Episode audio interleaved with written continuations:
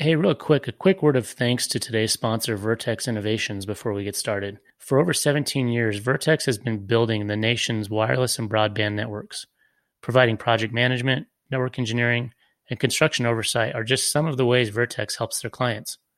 So if you're looking for more of a partner to help you with your wireless network designs, construction, implementation, or operations, reach out to Vertex. You can find them at vertex-us.com. That's V E R tex-us.com. Welcome to the 5G Guys podcast, the premier resource for industry insiders and newcomers alike to explore anything and everything wireless telecommunication. We discuss, explain, and explore all things wireless technology. So let's dive right in. Welcome your host, Dan McVaugh and Wayne Smith. Welcome back to season three of the 5G Guys. I'm Wayne Smith. I'm joined by my co host, Dan McVaugh. Hey, Wayne. Thanks everyone for joining us again. Uh, excited to kick off our second episode of our third season. And uh, today, um, for this episode, we've got our guest, Brian Daniels from Zayo. Uh, Brian's the managing director of strategic sales at Zayo, where he leads a team of their experts focused on long haul fiber, global and low latency networks, E rate, and mobile infrastructure which includes the foundation for 5G. Brian oversees strategy, operations, product development, implementation, and real estate options for Zayo. Included in this is fiber backhaul, front haul, as well as many turnkey implementations, including RF design, site acquisition, permitting, and installation of equipment. Prior to working at Zayo, Brian was a professional football player with the Minnesota Vikings. Uh, he went to the University of Colorado where he got his BS in business and then got an MBA from the University of Louisville. So, Brian, it's great to have you and excited to learn about what Zayo's got going on. Yeah, thanks for having me. This is uh, exciting. This is officially my first podcast, so I'm uh, I'm super happy to be here. Perfect. Well, let's kick it off. Uh, thanks, thanks, Brian, for taking the time to speak with us. Before we dive in, can you give us a little background for the folks who don't know about Zayo and in its history? Yeah, it's funny. Most people that uh, see our name say, "Who is Zayo?" or some variation out of because uh, you know we're not a, uh, a super well known like household name like a CenturyLink or the old Level Threes, you know, Sprint or Verizon, but we are the largest privately held uh, fiber operator across uh, U.S., uh, Canada, and Western Europe. we were founded in 2007 and really born out of a, an ideology that there was a lot of overbuilt fiber assets out there. So at our core, kind of in the early years, was rolling up and aggregating a large fiber platform across the U.S., Canada, and then expanded into Europe. So you know we've managed through 40 plus acquisitions in the uh, in that time frame, and created a very interesting platform of owned fiber assets that we use to uh, service the mobile operators, the hyperscalers, uh, and so forth. So our largest portion of our revenue actually comes from the, the lease and IRU, uh, so long term lease of fiber.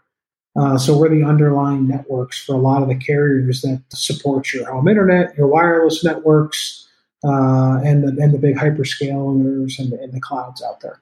So, so Brian, thanks for uh, thanks for that that overview. One of the things that Wayne and I've talked about in prior episodes, if you go back to episode twenty three, I think that was season one or two, we did an episode called Wireless Needs Wires.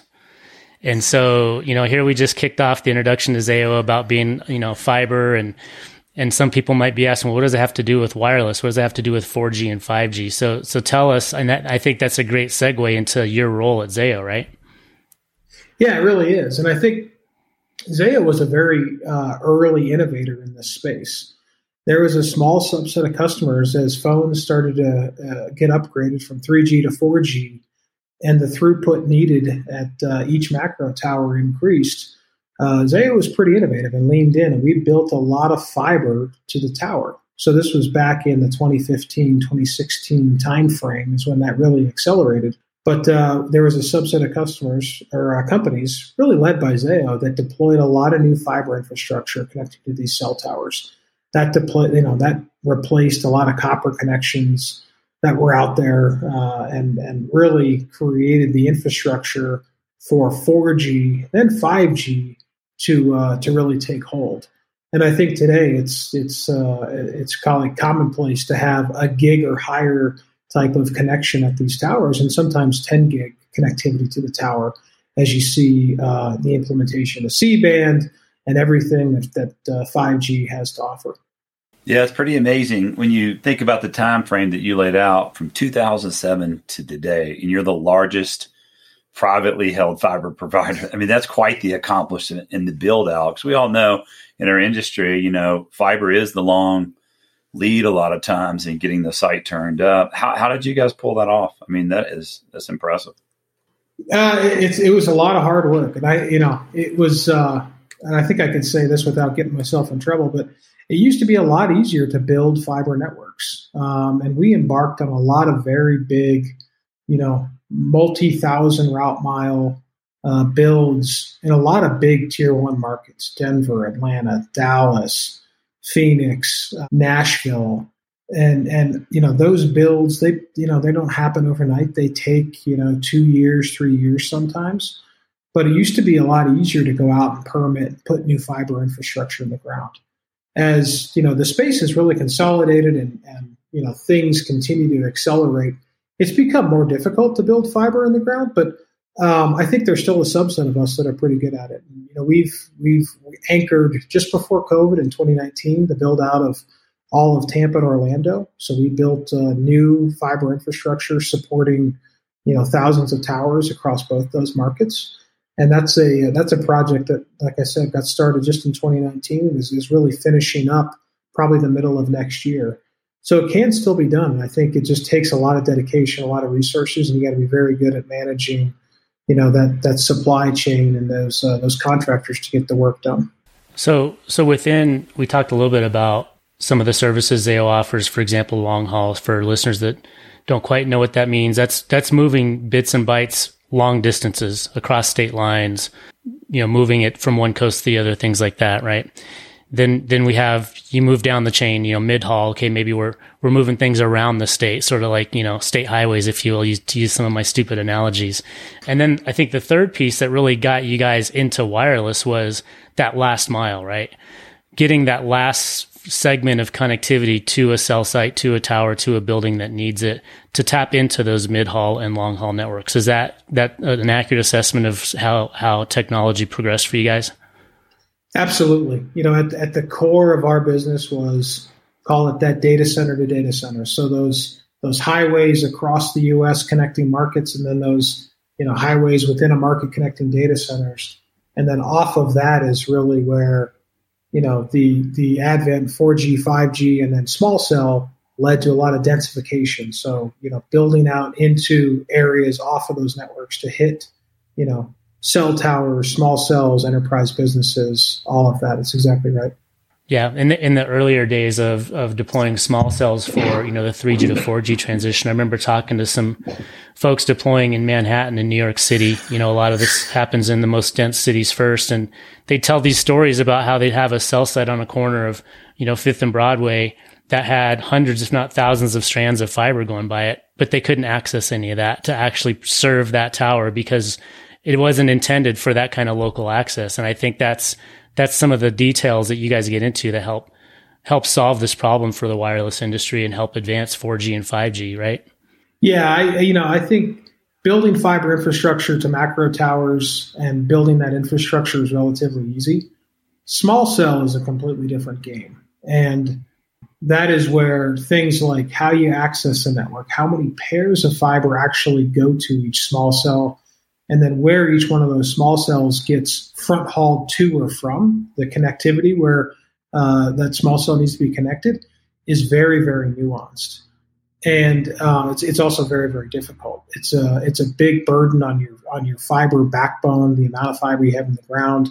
Um, and they're typically in hard places to reach. They're in the middle of you know the the uh, the sidewalk and they're particularly difficult to um, you know, to permit to, to build to, and they're not the typical points where you would drop, you know, connectivity. You drop connectivity in data centers and enterprise buildings uh, for the most part. It's it's much more difficult to architect a network to deliver to a pole that's kind of freestanding in you know the middle of a street, middle of the sidewalk.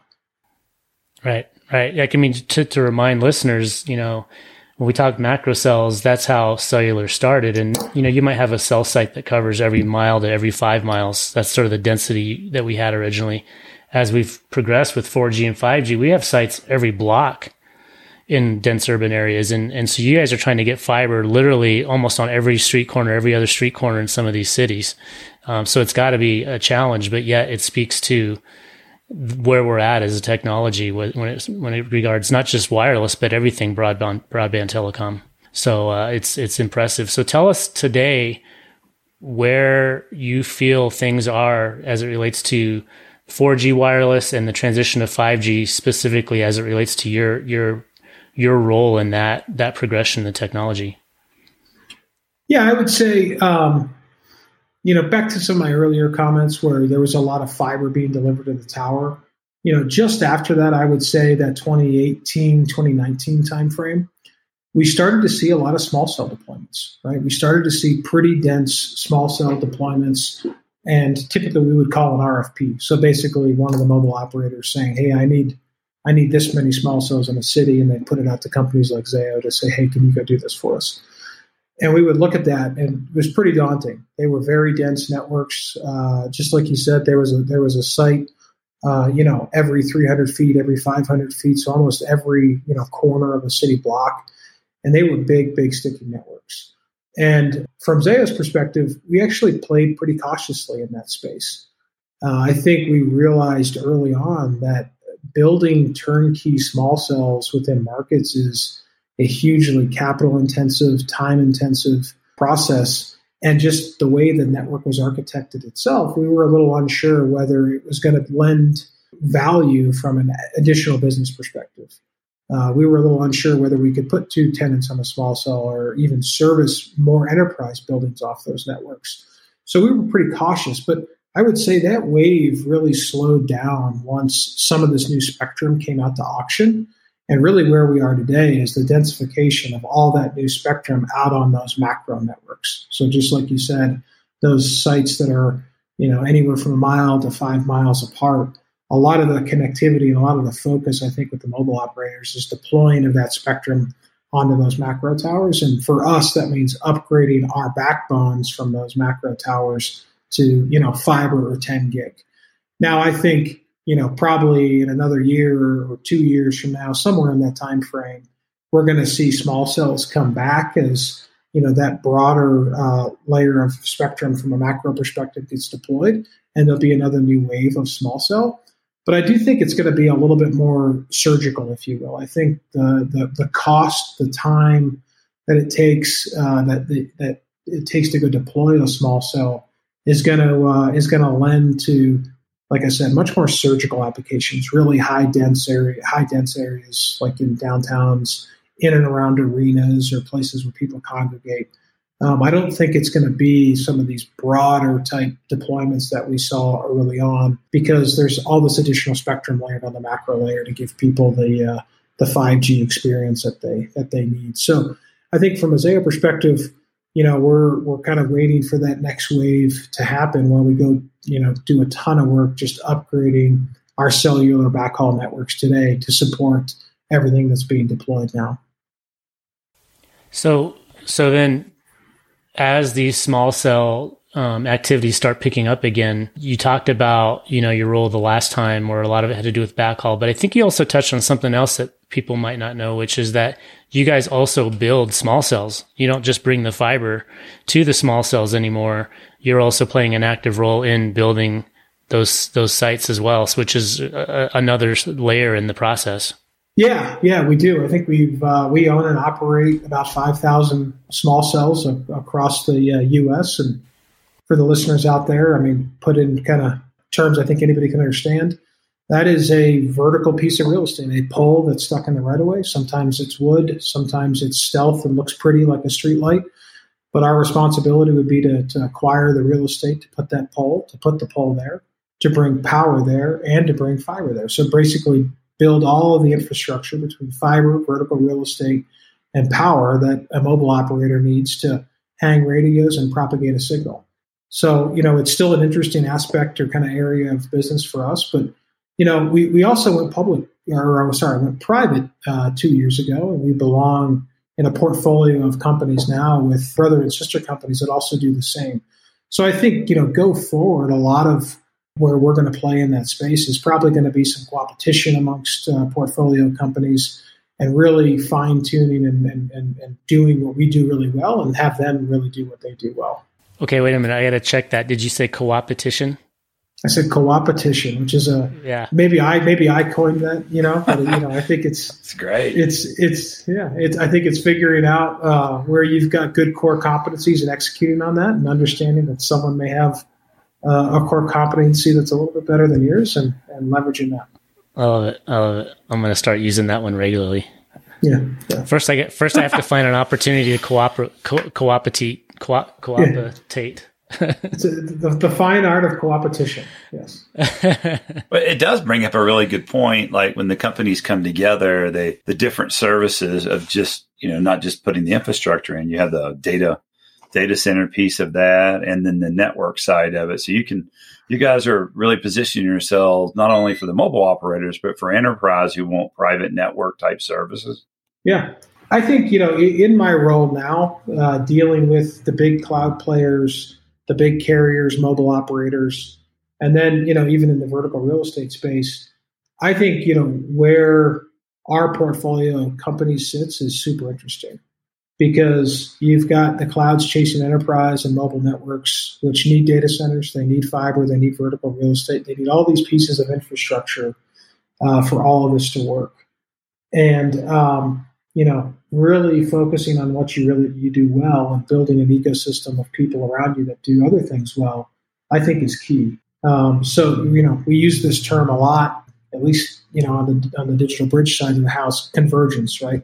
There's a convergence of cloud, mobility, and networks that involves data centers and vertical real estate and fiber that I think is very very interesting. We've really only scratched the surface. And, from Zayo's perspective, we play, you know, really well in that fiber space. You know, building out the fiber infrastructure, the low latency infrastructure, new fiber infrastructure to connect cloud to data center, enterprise to data center, enterprise to cloud, and mobile network to core and to cloud. So, you know, I'll use it again. There's a convergence of all that that needs fiber.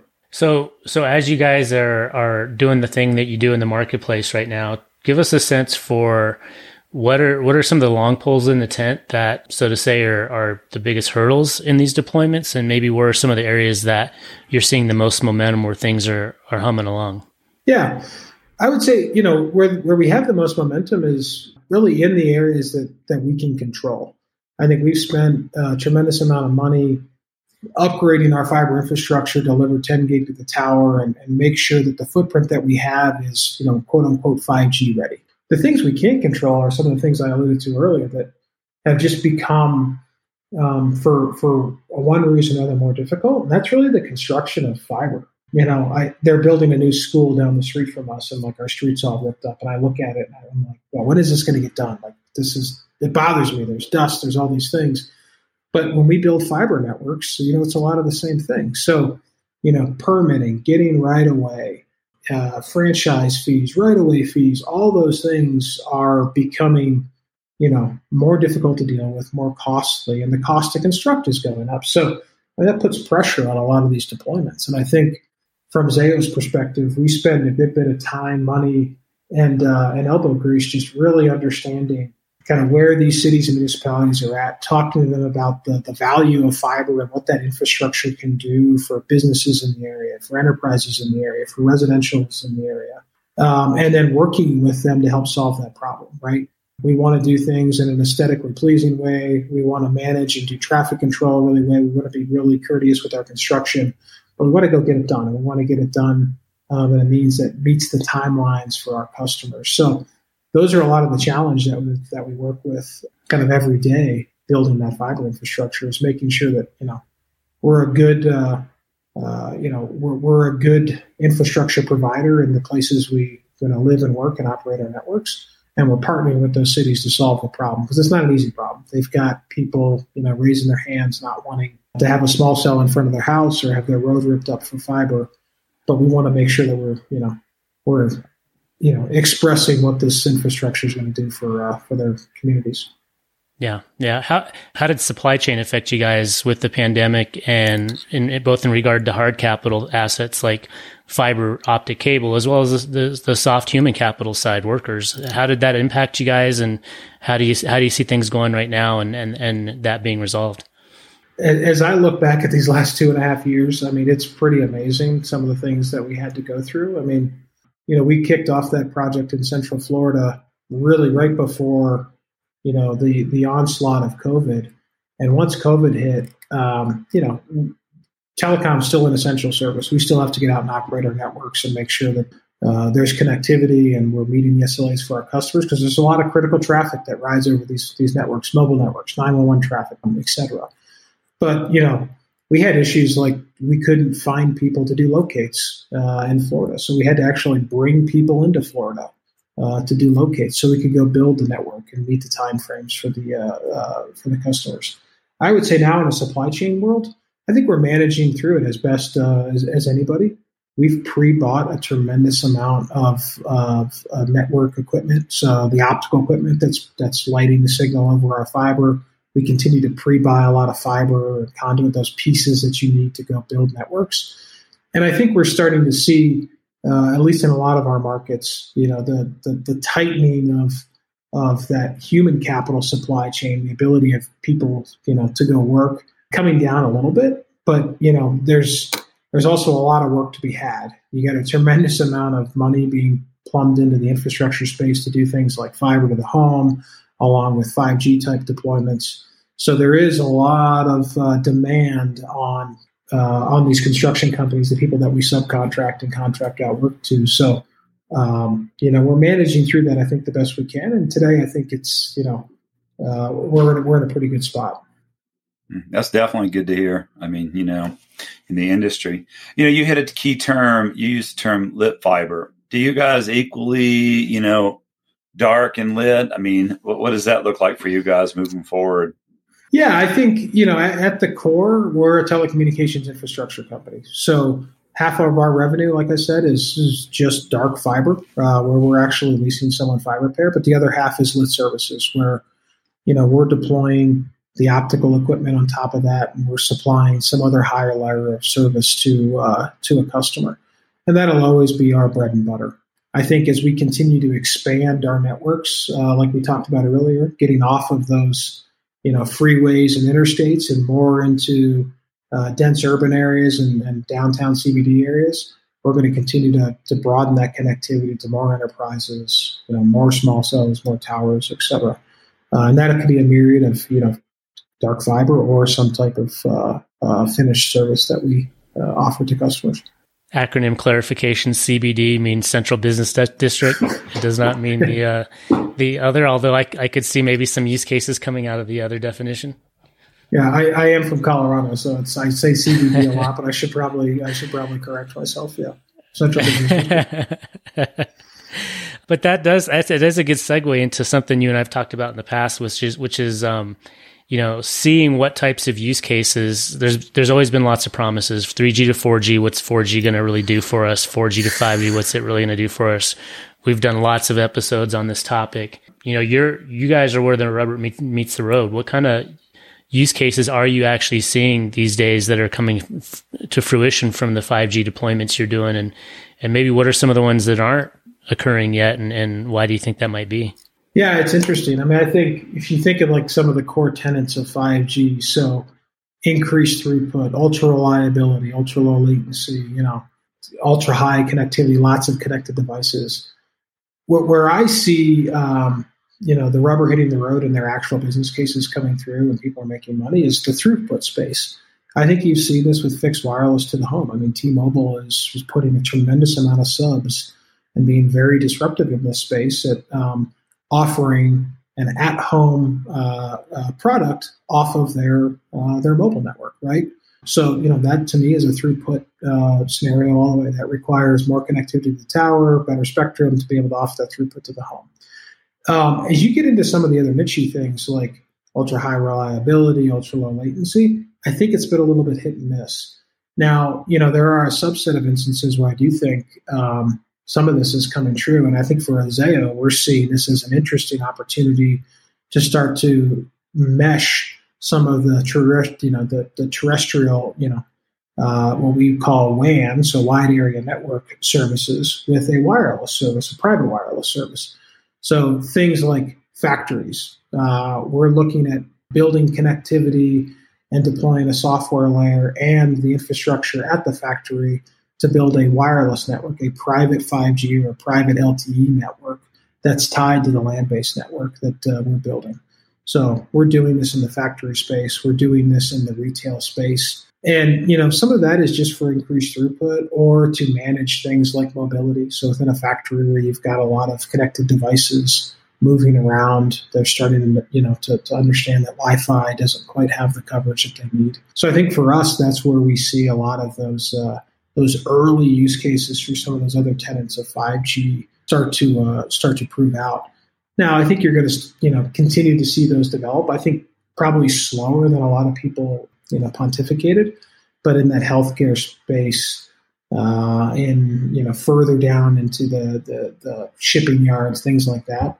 But I still think it's it's early there. So from Zayo's perspective, I think we're looking to really you know one make sure that we're well positioned to meet the needs of the mobile operators, right? To deliver high quality bandwidth or fiber to their macro towers and their small cells, and then for our enterprise customers, make sure that we're there uh, with a fiber based product and a capability to layer on the infrastructure on premise to manage the wireless network.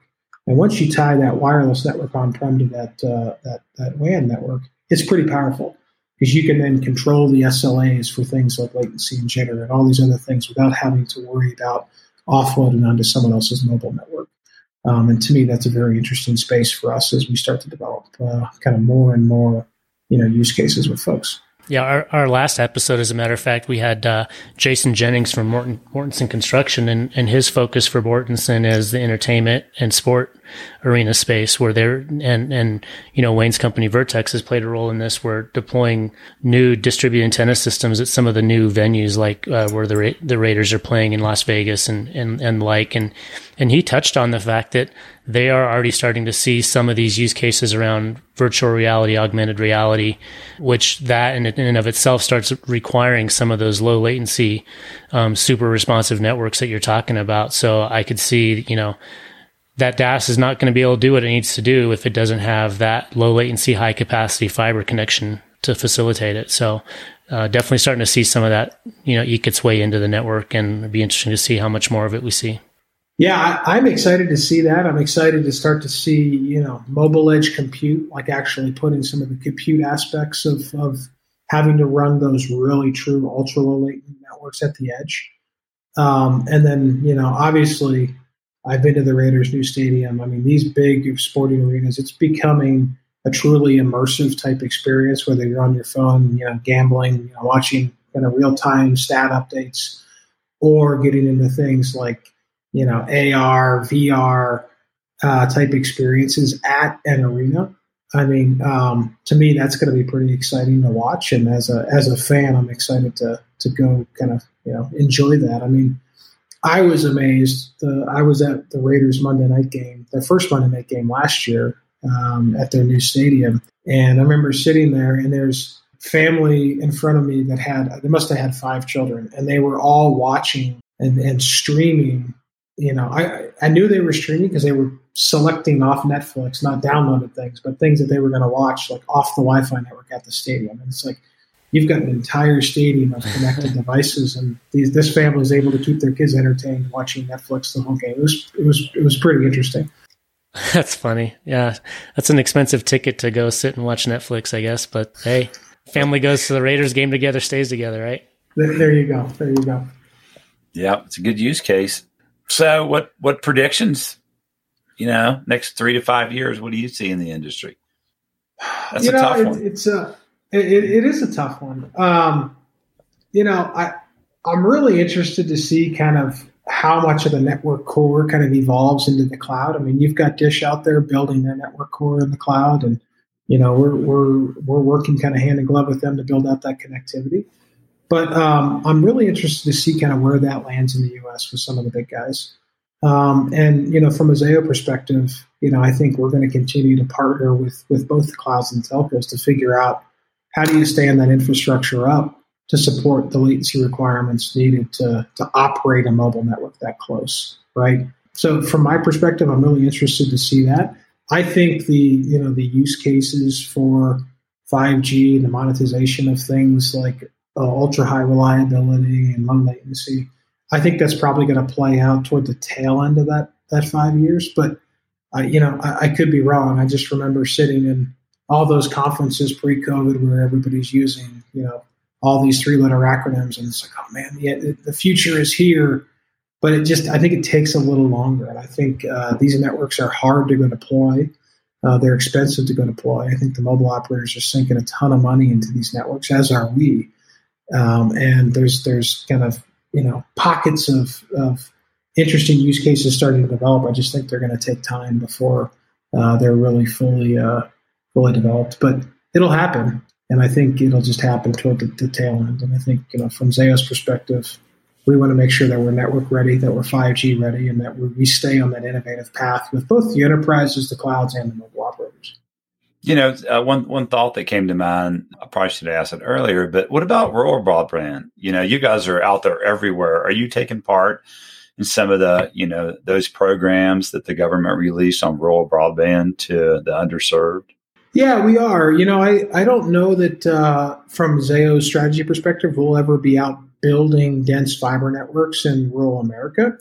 But where I do know that we play is if you look at our networks and we use that term long haul, long haul building fiber between metros, you know, we've got a strong desire to partner uh, with uh, with with states, cities, counties, and some of those funding buckets to ensure that the infrastructure that we have traversing those states, the new infrastructure that we build, is set up in a way that we can drop traffic in those rural areas, that we can enable wholesale access to internet rates in the middle of you know North Dakota, South Dakota, some of these areas that the folks that are going to use those funds to build out networks to the home have access to that wholesale internet rates. And I think that's key to one ensuring that you know we continue to see parity or drive parity and you know what we call a price per gig, right? Um, and the availability of that. So we are actively engaged in that, and uh, have a team really focused on making sure that where we're building fiber, we're going to enable access to that infrastructure uh, to make sure that ecosystem has a place to grow uh, and a place to go. So that's good stuff. Listen, listen, Brian, I really appreciate your time. It's great to catch up with you, get the perspective of some of the folks that are actually making these networks happen. If if we've got a listener that um, wants to learn more about how Zayo can help them or, or, you know, interacting with, with some of the projects you have going on, what, what's the best way? I mean, obviously Zayo.com, right? Be the website. Any other, any other ways for people to connect with you? Yeah, Zayo.com is the best place, uh, best place to get to know us, right? We've got an entire network there. We've got access to our team uh, there, and um, it's definitely the best place to interface with uh, with all things Zayo.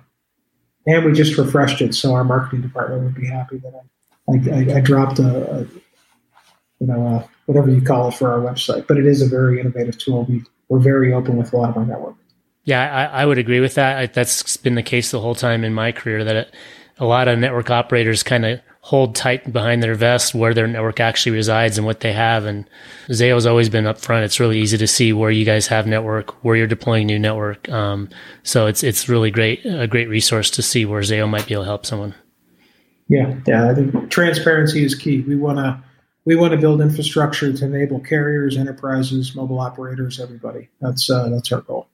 Perfect. Well, I think that's a wrap. I mean, you know, I'll hand it back over to Dan. He does a good good job of finishing. But thanks, thanks for the info. Super informative.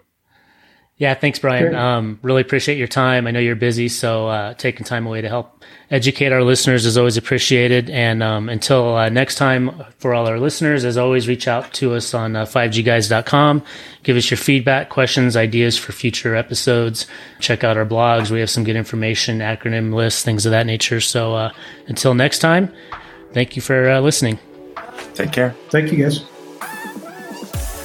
Thanks for listening to the 5G Guys.